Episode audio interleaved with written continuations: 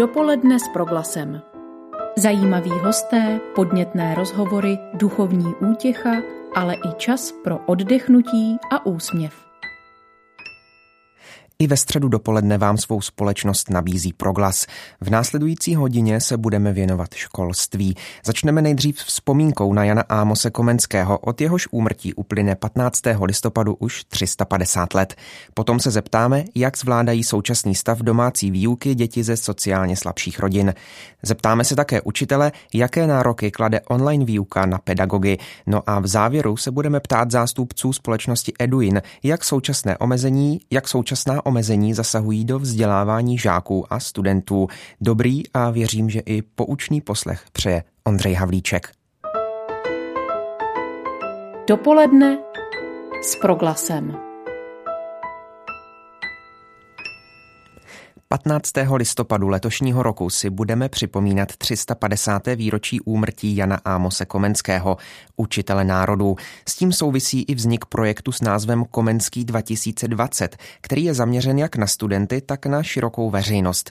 Představí nám ho nyní sám jeho autor, komeniolog docent Jan Hábl z Univerzity Hradec Králové, katedry pedagogiky a psychologie, kterého máme právě teď na telefonu. Dobré dopoledne, pane docente. Dobré ráno, přeju. Z jaké myšlenky ten projekt vychází? Proč vlastně vznikl? Eh, tak ten projekt eh, vznikl právě kvůli tomu výročí. Je to opravdu eh, velké, hezké, kulaté 350 let. A Komenský, když umřel, tak nechal po sobě knihu, na které pracoval vlastně celý aktivní život a nedokončil ji. A ta kniha se jmenuje Obecná porada o nápravě věcí lidských. A tak my jsme si řekli, eh, že bychom mohli dokončit to, co Komenský nedokončil. Samozřejmě v přeneseném slova smyslu eh, tu knihu už nedopíšeme, ale mohli bychom dokončit tu myšlenku, tu nápravu věcí lidských. Ano, na vašich eh, webových stránkách se píše eh, o právě obecné poradě o nápravě věcí lidských a píšete tam toto. K praktické obnově přitom dle Komenského dochází prostřednictvím moudrého porozumění a zprávy sedmi klíčových oblastí. Vzdělanost, rodina, vláda, víra, média, umění a podnikavost. Tak jak tyto cíle, eh, tyto klíčové oblasti dostat do společnosti mezi lidi? No, eh, právě eh, to je cílem toho projektu. Eh, my bychom chtěli jednak otevřít diskuzi o těch věcech, jednak vlastně přimět mládež, aby o tom začala přemýšlet, proto jsme ji zvolili takový interaktivní a onlineový formát. A ono jde vlastně o následující každá třída, každá škola eh, nebo popravdě každá skupinka lidí, která se kde schází, klub, skauti nebo, nebo někdy i církve, eh, by se toho mohli zhostit.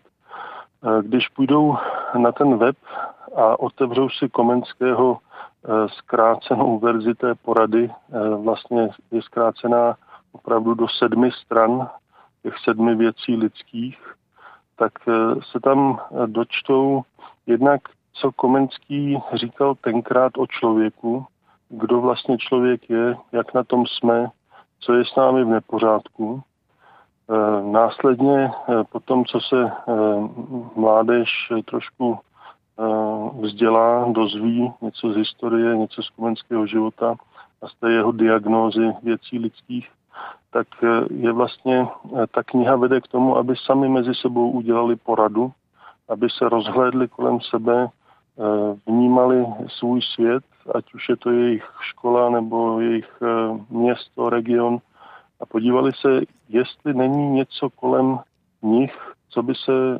mělo nějak polepšit, napravit, eh, jestli by se nedalo něco udělat. Je spoustu věcí, se kterými člověk nic neudělá, nejsou v jeho moci, ale pak jsou některé věci, se kterými by, mohl něco udělat. A to právě bychom rádi, aby Eh, sami si školáci a mládež eh, identifikovali, našli to a pak třetí, poslední krok, aby to udělali. Jinými slovy, my nechceme, aby se eh, v tomto výročním roce jenom o Komenském mluvilo, přednášelo, což se určitě bude dělat, tak to bývá, je to v pořádku, ale tenhle projekt je vlastně unikátní v tom, že vede člověka každého, to může být skupinka nebo jednotlivec, vede k tomu, aby fakticky něco dobrého udělal. Zdá se mi, že je to projekt eh, vlastně takových velkých předsevzetí v těch sedmi oblastech, eh, že vedete žáky nebo obecně eh, celou veřejnost k tomu, aby, aby se nad sebou zamyslela i tak, jak to popisujete a dala si předsevzetí, že, se, že v určitých oblastech bude něco dalšího nějak víc se rozvíjet. Chápu to správně? No, spíš než předsevzetí, nebo takhle, předsevzetí tam určitě bude asi jako první krok, že si řekneme, tak eh, pojďme se podívat, co by bylo dobré udělat. Ale eh, víte, jak je to s předsevzetími, někdy zůstane jenom u nich. Tenhle projekt eh, opravdu vede k tomu, aby si mládež na to sedla a sepsala ten projekt, vlastně my tomu říkáme pro pro, projekt proměny, aby si řekli kroky, jako co opravdu můžeme udělat a pak, aby nezůstalo jenom u těch slov, tak si uh, opravdu rozplánují, co se udělá a udělají to. Můžu dát příklad, uh, jedna taková třída vyčistila koryto řeky. Prostě nelíbilo se jim, co tam lidé hází, tak protože to byli vodní skauti, tak prostě vyčistili koryto řeky. Ještě jiná uh, třída, někde tamhle v Orlických horách, Eh, zvelebila zastávku, eh, na které děti tráví hodně času, tak udělali krásnou zastávku, vymalovali ji, dali tam stoleček, křeslo, šachy, obrazy, eh, tak o to jde, aby prostě nezůstalo jenom u slov, jenom u předsevzetí, ale aby se opravdu něco udělalo. Zeptám se ještě, jak dlouho ten projekt potrvá, jestli to bude pouze do konce roku, anebo máte výhled, že by třeba se mohl překlenout i do těch následujících let. A zároveň, jestli přichází nějaké změny v souvislosti s tou eh, krizovou situací, s nouzovým stavem, který teď prožíváme. No, ten projekt eh, má eh, popravdě dva rozměry. Jeden rozměr je zaměřen čistě na ten rok 2020, Eh, bylo to nadizajnováno tak, že od začátku roku eh, se eh, budou konat ty projekty, budou probíhat. My máme na tom webu registraci, takže každý, kdo chce ten projekt udělat, tak tam napíše, my jsme škola ta a ta a uděláme ten a ten projekt.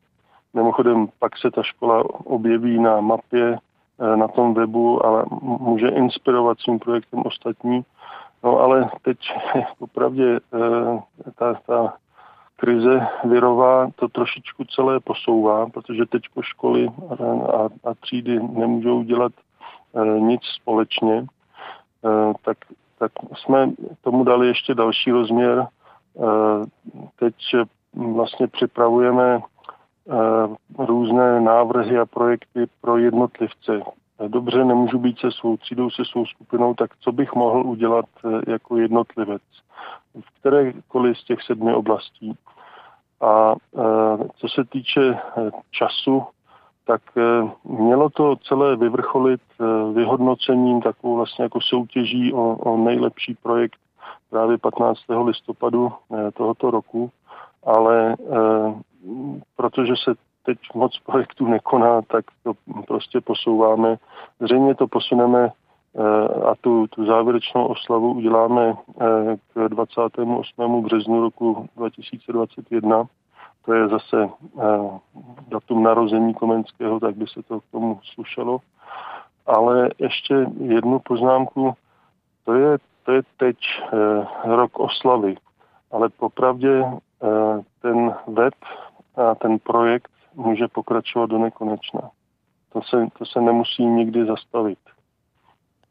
Komeniolog docent Jan Hábl z Univerzity Hradec, Kra- Hradec Králové a autor projektu Komenský 2020 je teď hostem dopoledne s proglasem. Pane docente, mě ještě napadá, jestli naopak koronavirová krize celému tomu projektu e, nepomohla, protože pokud se dívám na těch sedm oblastí a vidím tu třeba podnikavost, e, umění, víru, rodinu, nejsou to oblasti, které se právě teď e, v lidech mnohem více, nebo které lidé mnohem více rozvíjí, právě proto, že na to třeba eh, znovu mají čas, anebo že to je potřeba. Pokud u podnikavosti zmíním třeba šití roušek, u rodiny to, že se mnohé rodiny teď eh, spolu dali zpátky dohromady a tak dál, tak nedochází k té komenského nápravě věcí lidských tou koronavirovou krizí? No, pravdou je, že když Komenský to dílo tenkrát psal, tak ho psal prostřed eh, hluboké krize tehdejšího světa. Eh, byla krize sociální, politická, společenská. Popravdě v jeho době jenom za komenského života eh, proběhly tři morové nákazy. A tak, eh, tak si myslím, že to jeho dílo je opravdu aktuální. A, a máte pravdu, tenhle čas je zvláštní, trošku nás zastavil, některé věci dělat nemůžeme, Eh, ztráty jsou bolestivé, tak jako za všech morových ran a jiných nákaz. Eh, ale jako nechtěl bych to, eh, nechtěl bych to vzít tak snadno. Ono opravdu je to bolavé. Jo? Lidi přichází o peníze, přichází o své biznesy. Je to těžká doba a těžká doba eh, dává příležitost eh, udělat něco dobrého. Však taky vidíme, eh, kolik dobrého dokáží lidé pro sebe udělat, jakou solidaritu projevují. Když někdo něco udělá bez ohledu na tenhle projekt, tak je to dobře. A když někdo si všimne tohoto projektu, že to vlastně probíhá a že by mohl udělat něco s odkazem, s tou myšlenkou, eh, že eh, je to vlastně náprava věcí lidských, tak se to perfektně prolíná a doplňuje a my za to budeme rádi. Říká komeniolog docent Jan Hábl z Univerzity Hradec Králové. Pane docente, díky za váš čas a hezký den. Děkuji, mějte se krásně. Dopoledne s proglasem. Ve středu 15. dubna posloucháte dopoledne s proglasem. Zavření škol v důsledku koronavirové krize zasáhlo většinu učitelů nepřipravených a bez zkušeností s online výukou. Rozdílné přístupy škol k distančnímu vzdělávání ale mohou vést k prohloubení nerovnosti ve vzdělávání. Učitelé organizují výuku různě a vliv rodiny na vzdělávání se přitom ještě víc zesiluje. To ukázal průzkum Život během pandemie, který proběhl ve spolupráci s člověkem v tísni. Z něj vyplynulo, že o situaci v jednotlivých školách a regionech chybí data. Ministerstvo školství, mládeže a tělovýchovy vydává pouze obecná doporučení, která přitom nejsou pro školy závazná. Touto problematikou se blízce zabývá Tomáš Habart, ředitel programu Varianty při společnosti Člověk Člověk v tísni. Pana Habarta teď vítám ve vysílání. Dobrý den. Dobrý den. Ještě než vám položím první otázku, připomenu, jak průzkum komentovala Zuzana Ramajzlová z programu sociální integrace člověka v tísni. Paní Ramajzlová říká, výzkum ukazuje, že systém prohlubuje nerovnosti nejen mezi školami, ale i mezi rodinami. Nároky na domácí přípravu se během nouzového stavu neúměrně zvýšily. Pokud rodiče nejsou schopni dětem s domácí přípravou pomoci a učitelé je nekontaktují, zůstávají v tom děti sami. Průzkum mimo jiné ukázal, že rodiče rodiče s jejichž dětmi škola alespoň jednou týdně komunikuje přes telefon nebo chat, jsou s, dič- s distanční výukou mnohem více spokojeny než rodiny, se kterými školy aktivně nekomunikují. Tolik komentář Zuzany Ramajzlové k tomu průzkumu. Pane Habarte, mhm. r- rodiče prakticky nahradili práci učitele. Do jaké míry ale jsou schopni učitele zastoupit? Eh, tak eh, ty naše, eh, ta naše data, jak ten výzkum, který jste zmínil, tak i nějaké naše šetření jakoby vlastní, kdy jsme obvolávali stovky rodin, kterým poskytujeme různé sociální a podpůrné vzdělávací služby, tak vlastně ukazují to, že je veliký rozdíl mezi školami i vlastně mezi učiteli v rámci těch jednotlivých škol v jejich přístupech k řešení situace, v tom, jakou podporu vlastně těm dětem dávají. Některé školy vyloženě přistupují k situaci velmi frontálně, primárně ze začátku, dnes už asi se situace sklidnila, hodně zahodcovali rodiny a žáky spíše přes maily, přes ta různá rozhraní, jako jsou bakaláři a podobně. A eh, vlastně velká část eh, učitelů a škol si vlastně nevyžádala žádnou vlastně jako zpětnou vazbu od, od rodičů, od dětí, jestli vůbec se k ním ty informace dostávají, jak se s tím, jak se s tím potýkají a, a podobně. A i z toho výzkumu vyšlo, že vlastně jen necelých 40% rodičů vlastně potvrzuje, že, že učitelé jsou s jejich dětmi v kontaktu na nějaké nějaké eh, skoro každodenní bázi nebo minimálně třeba jednou týdně eh, skrz čety nebo telefonické hovory, což považujeme za důležité. To znamená, ta, ten přístup těch, eh, těch škol i, i těch učitelů se velmi liší v rámci celé České republiky a to, na co zároveň upozorňujeme, že, že to jsou nějaké údaje, které vyplývají z reprezentativních výzkumů. Zároveň vlastně ministerstvo nemělo po ruce, nebo pokud vím, tak doteď nemá po ruce eh, konkrétní data o tom, jak, eh, jak ta situace ve skutečnosti probíhá a, a právě i upozorňujeme na to, že vydává pouze jako, různá jako obecná doporučení, kterými se školy mohou a nemusí řídit. Dobrá, a jsou tedy uh, rodiče schopní učitele zastoupit? Je to možné nebo, nebo není? To velmi, velmi záleží na, na kompetenci těch rodičů. Ono, já, já možná ještě upozorním na obecně známý fakt, že e, Česká republika je vlastně jakoby nechvalně prostulá tím, že e, dlouhodobě je zde velká závislost výsledků vzdělávání dětí na, na rodinném zázemí, na, na situaci, socioekonomické situaci e, rodičů, na jejich vzdělání a podobně. A to znamená, že tato situace Eh, kdy, kdy vlastně velká část zodpovědnosti za vzdělávání je přenesena na rodinu, tak, eh, tak eh, tyto aspekty ještě umocňuje. To znamená, v okamžiku, kdy ta rodina není schopná vlastně nahradit toho učitele do, do značné míry, nemá k tomu potřebné buď technologické zázemí, technické, nebo, nebo ty kompetence, rodiče nemají vzdělání, nemají na to čas, kapacitu, tak těm dětem hrozí vlastně ještě větší propad než, ne, než by hrozil eh, za, za běžné situace, kdy ty nerovnosti i tak jsou velké. To znamená, eh, my se domníváme, že že ta současná situace, to, to distanční vzdělávání, tak jak vypadá v České republice, tak eh, dále prohlubuje nerovnosti mezi školami i jednotlivými žáky. A samozřejmě jsou, jsou školy a učitelé a, a všechna čest, protože je to tě, velmi těžká práce, kteří se velmi snaží tuto situaci vyrovnat. Zároveň prostě víme, že Eh, že eh, a i z těch výzkumů to, to vyplývá, že mm, část těch škol to řeší opravdu velmi, řekněme, frontálně a a tam potom se zvyšuje ta závislost vlastně eh, těch dětí na, na, na jejich rodinách, které tomu nejsou vždy schopné dostat.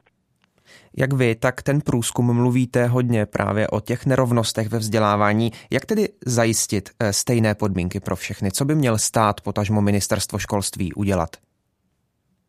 No tak my eh, delší dobu upozorňujeme na to, že vysoká eh, míra decentralizace, která vlastně v, eh, v, v České republice nastala po zrušení školských úřadů v roce 2000, tak vlastně umožňuje nebývalou autonomii škol a ta vzdálenost mezi vlastně nějakými pokyny centrálními na úrovni ministerstva školství nebo, nebo přímo jeho přímo řízených organizací a, a jednotlivými školami Eh, potažmo zřizovateli, kterých je více jak 2,5 tisíce, což je prostě nebývalé množství na, na, na naši velikost státu, takže je prostě velmi, eh, velmi dlouhá. Eh, čili jedno z těch, ta vzdálenost je velmi veliká. Jedno z těch řešení podle nás je určitě v tom, aby vznikl nějaký střední článek řízení, který vlastně posílí tu centrální roli státu a umožní, aby umožní ministerstvu školství lépe koordinovat tu situaci. Tato vlastně ta koronavirová epidemie vlastně odhalila podle nás v plné šíři vlastně to, jakým způsobem ty školy jsou do, do té situace vhozeny a v podstatě mohou na to reagovat velmi rozdílnými způsoby.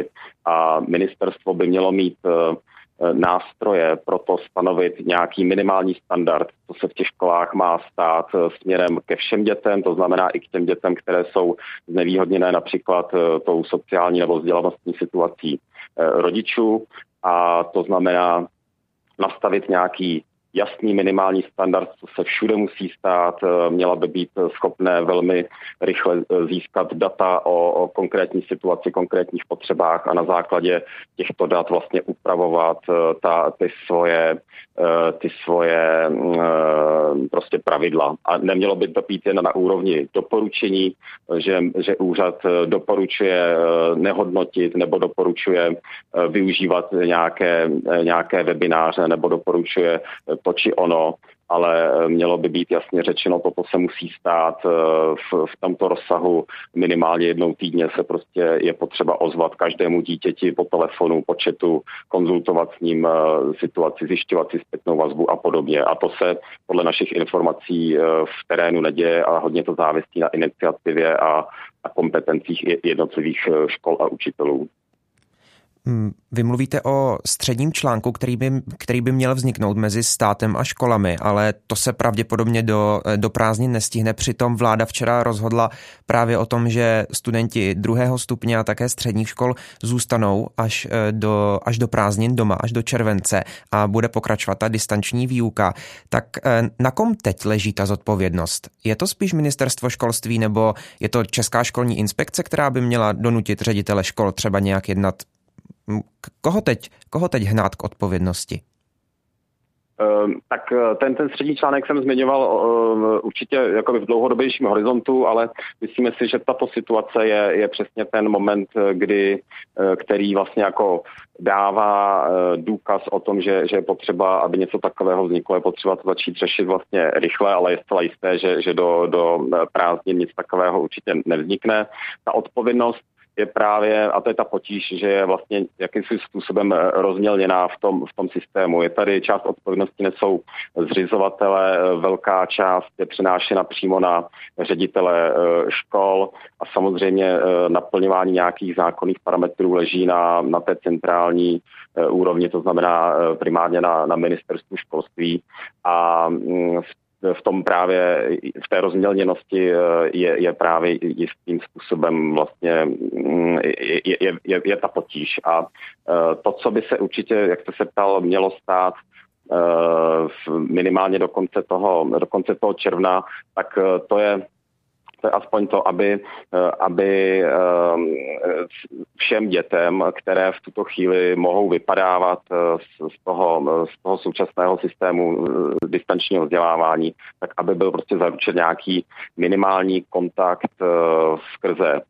telefony, skrze, skrze nějaké čety, pokud ty rodiny jsou online, tak aby to učivo bylo zadáváno opravdu dostupně pro všechny, aby eh, ty, ti učitelé si ověřovali eh, zpětnou vazbu eh, od rodin, od, od těch dětí, jestli té lásce rozumí, jestli se jim daří ty úkoly naplňovat.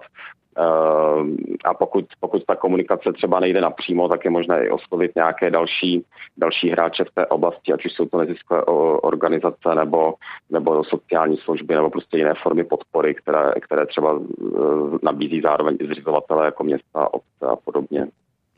Tomáš Habart, ředitel programu Varianty při společnosti Člověk v tísni, je teď hostem eh, dopoledního vysílání Proglasu. Pane Habarte, Učení na dálku zesiluje vliv rodiny na vzdělávání dětí, o tom už jsme mluvili, ale část rodin mm. řeší i existenční potíže, nemá ani dostatečné technické vybavení, například, nebo mm, je známo mnoho případů rodin, kde je třeba jeden počítač pro více dětí, které se vzdělávají tou distanční formou. E, tak jak postupovat jako rozumný rodič, který chce dopřát to vzdělání svým dětem v takovém případě? Co dělat? Eh, ano, tak eh, toto je, eh, toto je situace, kterou zná dle mého názoru většina rodičů v dnešní době, to už, to už ani vlastně jako nesouvisí s tím nějakým specifickým segmentem populace, o kterém jsme hovořili předtím, kde mm, je vyloženě závislost jakoby velká na, na, na třeba nízkém vzdělání těch, těch rodičů a, a třeba na tom, že ty děti jsou offline. Tady to, že je třeba nedostatek počítačů pro všechny děti v rodině, obzvlášť když rodiče ještě musí být doma na home officech a podobně, tak, tak to myslím, že je opravdu situace blízká velké části rodičů a, a myslím, že vlastně všichni se s tím nějakým způsobem potýkají, jak nejlépe mohou. Různě si střídají, eh, střídají ty, ty počítače, vytváří se různé denní eh, plány a, a programy eh, na, na sdílení těch, těch technických pomůcek a, a, a podobně. Různě střídají počítače s chytrými telefony. Některé programy fungují na obojí, některé jenom na jednom. Něco se dá, něco se dá samozřejmě i vypracovávat s, s papírem a s tuškou, takže, takže ty strategie jsou různé a i, i ten průzkum vlastně ukázal, že i ten čas věnovaný uh, práci nebo podpoře, podpoře dětí ze strany rodičů je velmi, je, je velmi vlastně různý. Tuším, že čtvrtina rodičů vlastně deklarovala, že se učí s dětmi pouze do jedné hodiny denně, zároveň více jak desetina rodičů se učí pět i více hodin denně. To znamená, v nějakém průměru to vycházelo na, na zhruba asi dvě a půl hodiny denně, které e, rodiče tráví vlastně s e, výukou svých dětí e, každý pracovní den. Takže, takže samozřejmě záleží i na počtu dětí v domácnosti a na, na mnoha dalších okolnostech, které, které ten ty, ty konkrétní strategie vlastně rodinné e, ovlivňují. Ještě poslední otázka, poprosím o stručnou odpověď, pokud je to možné. Hmm. Jak teď eh, vlastně žáky hodnotit? Jak zajistit spravedlnost hodnocení v této době? Je vůbec potřeba teď hodnotit, nebo spíš pouze, eh, aby ta výuka nějakým způsobem probíhala, ale hodnocení není potřeba?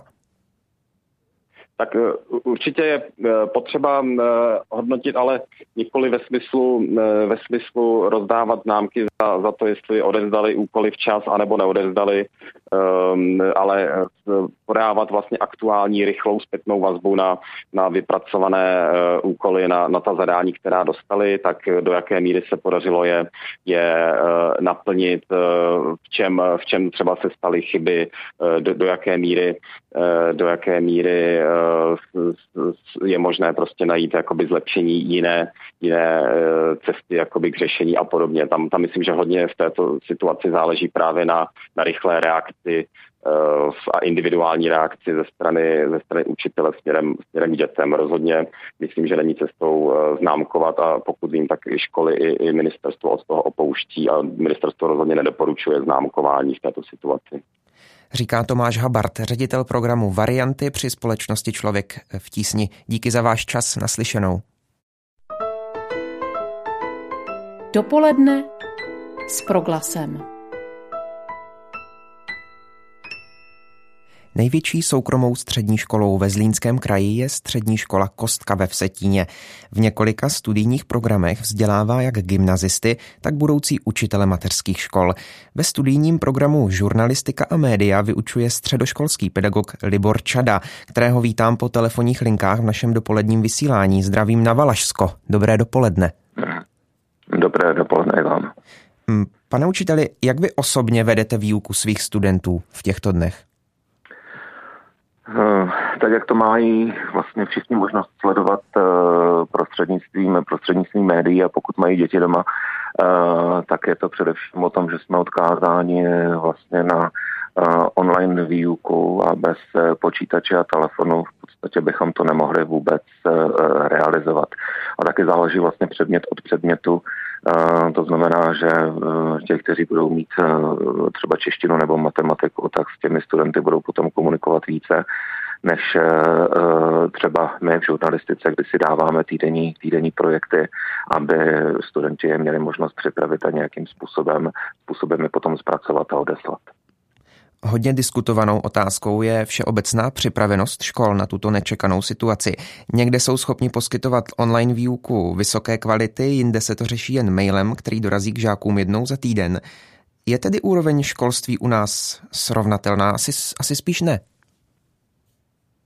Um, když jsem poslouchal ten předchozí příspěvek, uh, tak si myslím, že v podstatě ta odpověď už byla řečena tam. Záleží na tom, na typu té školy, na její velikosti, kde jestli je to škola ve větším městě, nebo naopak v nějakém uh, malém městečku, nebo třeba ve spádové vesnici. A, a potom taky hlavně ten přístup, jaký mají třeba k těm digitálním uh, technologiím.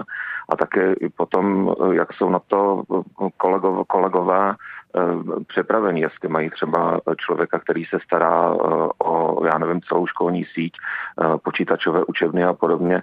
Takže mm, třeba z našeho pohledu ta připravenost naší školy je výborná v tom smyslu, že jsme třeba školicím střediskem Microsoftu, máme několik, několik vlastně počítačových učeben, eh, vyučuje se informatika, takže ti studenti eh, v podstatě neměli třeba potom problém přejít na domácí formu výuky, formou třeba právě těch videokonferencí anebo různých prostě jako plnění úkolů prostřednictvím třeba sdílených, sdílených aplikací a souborů a podobně.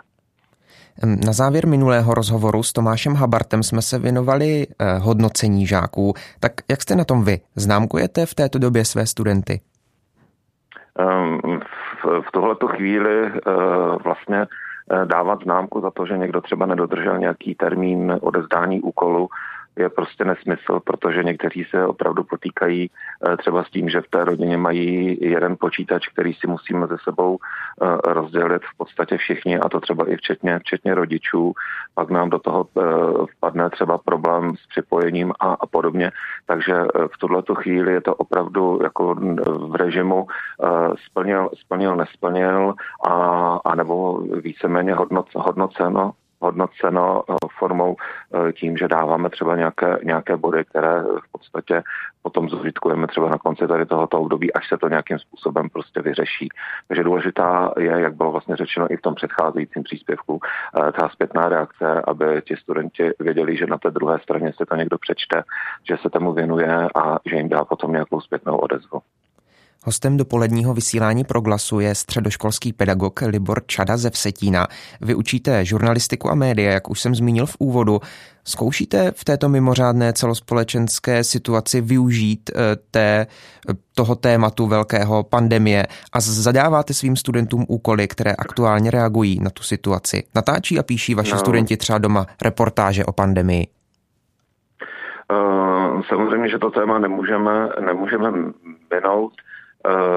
To znamená, že se na to snažíme podívat očima těch Eh, těch, student, těch, těch studentů, aby to nebyly jenom vlastně reportáže ve smyslu eh, čísel a toho, jak se kde situace vyvíjí, ale snažíme se jakoby najít vždycky společné, společné téma, které ale je s tou problematikou spojené, ať už já nevím, třeba zrušené hudební, hudební festivaly, protože spousta uh, těch festivalů třeba mělo začít už na konci, na konci května a vím, že třeba na některé studenti chtěli jet, jak to znamená, jaká vlastně je situace, jak se bude, já nevím, třeba vracet vstupné, jak na to reagují jejich eh, celebrity nebo lidi, které, které, které sledují, tak aby to bylo takové propojené s tím, s tím eh, zájmem, který vlastně je pro ty mladé náctileté lidi.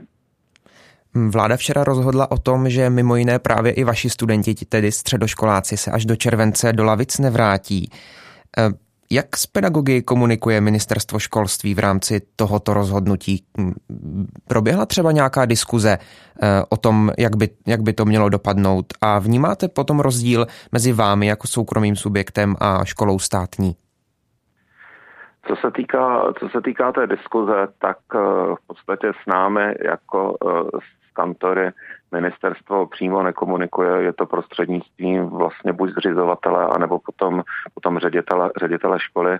Uh, u, nás, u nás to máme tak, že vlastně i součástí vlastně uh, těch je škol, uh, naší školy i vysoká škola, to znamená, že pan ředitel dispozici vlastně na té školy komunikuje s ministerstvem, získává vlastně informace i od ostatních ředitelů škol a, a nějakým způsobem se snaží v té situaci zorientovat s tím, že v podstatě každý týden nezávisle na tom, co proběhne médii, anebo jakým způsobem v podstatě fungují třeba i sociální sítě a ty různé zájmové skupiny, které tam jsou, tak dostáváme v podstatě jakousi informaci o aktuálním stavu, jak se ty věci vyvíjí, jaký je předpoklad toho, že by to mohlo, mohlo být. A mám pocit, že ten, ten servis ten servis je v tuto chvíli dostatečný, protože ta uh, situace se v podstatě vyvíjí průběžně a, a to, co platí dneska, tak vlastně zítra už platit nemůže, takže uh, předávání těch informací je taky v této míře, jako řekl bych, uh, trošku složitější. Říká vsetínský pedagog Libor Čada ze soukromé střední školy Kostka. Pane Čado, děkuji za váš čas, přeji dobré dny a hodně úspěchů ve vaší práci. Mějte se krásně, vám také naslyšenou. Naslyšenou. Dopoledne s proglasem. V dnešním vydání dopoledne s proglasem otevíráme téma školství. Na to, kam dál ve vzdělávání dětí v době pandemie a po ní se budeme ptát v poslední části dnešního pořadu. Vláda včera rozhodla, že většina školáků se až do prázdnin v normálním režimu do škol nevrátí. Od 20. dubna budou mít možnost návratu na akademickou půdu studenti posledních ročníků vysokých škol, aby mohli zdárně dokončit studium. I tak se budou moci setkávat ve skupinách o maximálně pěti lidech. Od 11. května potom vláda plánuje pustit zpátky do lavic poslední ročníky středních škol, aby se studenti mohli připravit na maturity. O dva týdny později, tedy od 25. května, se potom školy otevřou pro žáky prvního stupně. Vyučování ale bude možné pouze ve skupinách do 15 dětí. Žáci druhého stupně základních škol a středoškoláci potom až do prázdnin zůstanou doma a budou se vzdělávat primárně distanční formou. O tématu teď více s programovým ředitelem společnosti Eduin Miroslavem Hřebeckým. Dobré dopoledne. Dobré dopoledne všem. Pane řediteli, jak hodnotíte to včerejší rozhodnutí vlády ohledně školství? Já ho hodnotím jako relativně rozumné a popravdě řečeno, já jsem se bál, že vláda vyslyší návrh petice, eh, která těsně před tím rozhodnutím vlády eh, letala po národě a podepsalo ji přes 90 tisíc lidí na to, aby se děti už do školy vůbec nevrátily. Protože pokud by vláda teď v Dubnu rozhodla, že se děti vrátí do škol až 1. září, tak se obávám, že v tu chvíli by eh, studijní motivace většiny školáků klesla k nule a ani rodiče, ani učitelé na dálku už by s nimi eh, nic moc nepořídili. Takže já ta opatření beru jako eh, určitý pragmatický, relativně vyvážený a docela i vydiskutovaný krok a byl jsem jimi relativně milé překvapen. Dobrá, ale pokud to chápu správně, tak žáci druhého stupně a středoškoláci se až, eh, až na nějaké drobné výjimky asi opravdu k té prezenční každodenní eh, formě studia nevrátí. Tak jak to bude s motivací u nich?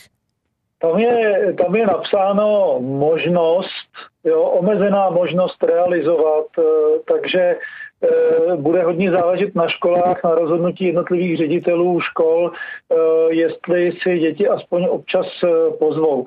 Já se domnívám, že skutečně nejvíce to bylo potřeba řešit zejména u dětí na prvním stupni, protože tam ta sebedisciplína byla poměrně obtížná a bylo potřeba mnoho úsilí rodičů u těch starších dětí neříkám, že to není potřeba občas zasáhnout, ale přeci jenom Eh, tam už ty návyky se stihly možná vypěstovat a tam se ta distanční výuka dá provozovat rozhodně mnohem eh, lépe než eh, u těch, u těch menších dětí. Ale máte pravdu, většina školáků se do školy téměř, téměř do prázdnin nepodívá, těch starších z toho druhého stupně a ze středních škol, kromě těch, co se budou připravovat na závěrečné zkoušky. Jak, jak s tímto pracovat v roli učitele? S tím, že moji studenti Eh, se třeba nevrátí právě až do září do lavic. Co s tím dělat? Mm-hmm.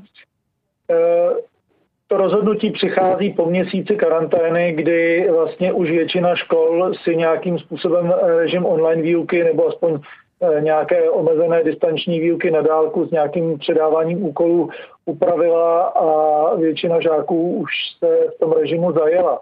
Eh, tam je důležité, aby školy pokračovaly v tom, eh, v čem pokračovaly do posud a k čemu jsou vyzývány z mnoha stran.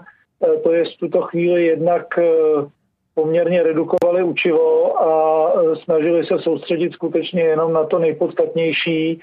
A druhá věc, aby nezapomínali na udržování sociálního kontaktu se všemi žáky, o to víc právě s těmi, kteří nekontaktují, protože to, že, eh, to, že někdo neodpovídá na nějaký kontakt, tak má většinou důvod a ten důvod může být i alarmující, protože spousta těch eh, žáků takhle po měsíci v prostředí, ve kterém nebyli zvyklí fungovat a nemá to třeba v rodině úplně jednoduché, ta rodina nefunguje úplně ideálně, eh, nebo je to třeba dítě úzkostné, tak tam může docházet i prostě k nějakým Eh, stavu depresí, úzkosti a vždycky je dobré, aby se pedagog snažil dobrat podstaty, to jest, aby to dítě kontaktoval, aby mu například zavolal těm dvěma, třem dětem ze třídy, eh, které se třeba neobjeví na videokonferenci, kde všichni ostatní jsou, tak aby si ten pedagog našel čas a cíleně tyhle ty děti se snažil obtelefonovat nebo aspoň kontaktovat rodiče a zjistit, co se děje. Hostem v dopoledním vysílání proglasu je programový ředitel Eduinu Miroslav Hřebecký. Eh, mluví se hodně o dětech a o tom, co by jim školství teď mělo přinést, také o, o situaci rodičů. Eh, méně zdá se mi se mluví o situaci učitelů, kteří eh, i v normální, v normální době mají poměrně složitou práci. Teď alespoň z toho, co vím, tak mnohým z nich té práce mnohonásobně přibylo a, a pracují opravdu, opravdu hodně. Tak jaká je podpora podpora třeba ze strany státu nebo ze strany neziskových organizací k učitelům? Tak směrem k učitelům je potřeba skutečně eh, vyslovit eh, díky za to, jakým způsobem se té role ujeli. Byli vlastně hozeni ze dne na den, kdy to nikdo nečekal, to rozhodnutí Bezpečnostní rady státu za uzavření škol, tak byli hozeni eh, do prostřed rybníka a popravdě řečeno, my to v Eduinu vnímáme i jako určitou příležitost a jako e, určitý souběh okolností, který posko, díky kterým poskočilo české školství ve své digitalizaci. E, my máme sepsanou velmi dobře jako Česká republika už několik let strategii digitálního vzdělávání, tuším, že od roku 2016. Eh, je to strategie velmi kvalitní, ovšem vůbec na ní nedošlo na její realizaci eh, z mnoha důvodů, nebyly na to peníze, ať už na vzdělávání učitelů eh, nebo na dostatečnou techniku, nedalo se tam dostatečně dostatečně využívat eh, digitální gramotnosti učitelů a spousta z nich měla pocit, že to nepotřebují a tady to všechno si museli velice rychle eh, teď doplnit a nutno říct, že si to doplnila drtivá většina z nich a nějakým způsobem digitálně fungují. Byť je třeba potřeba říct, že Spousta z nich funguje na svých soukromých zařízeních.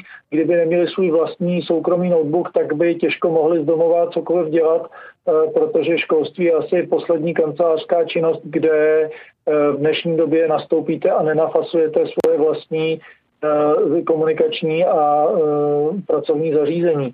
Je to i ve státní správě, přijdete a nafasujete počítač, tak zatímco učitelé sdílejí třeba jeden nějaký vyslouží počítač od někud z banky v pěti, v deseti lidech ve zborovně. Takže z tohohle důvodu si myslím, že po návratu pro stát a pro ředitele škol bude velkým úkolem na tohle to nerezignovat a vlastně ten ohromný skok zafixovat v té nové pozici, tak aby se to využívalo i nadále a bude potřeba školy dovybavovat i touto osobní komunikační technikou, to je jedna věc. E, druhá věc je, že si učitelé udělali takhle z odstupu a vlastně z druhé strany i rodiče e, hezký obrázek o tom, o co vlastně ve škole jde a co je tím skutečně nejdůležitějším, že to vlastně není konkrétní učivo, protože to je stejně pomíjivé a mnoho věcí se zapomene, ale že jsou to spíš skutečně ty kompetence, ty návyky k celoživotnímu učení, že se chci učit sám pro sebe z vnitřní motivace, že to potřebuji, že se v tom chci rozvíjet, tak tady vám to do těch žáků vštěpovat a jít tím vlastním příkladem.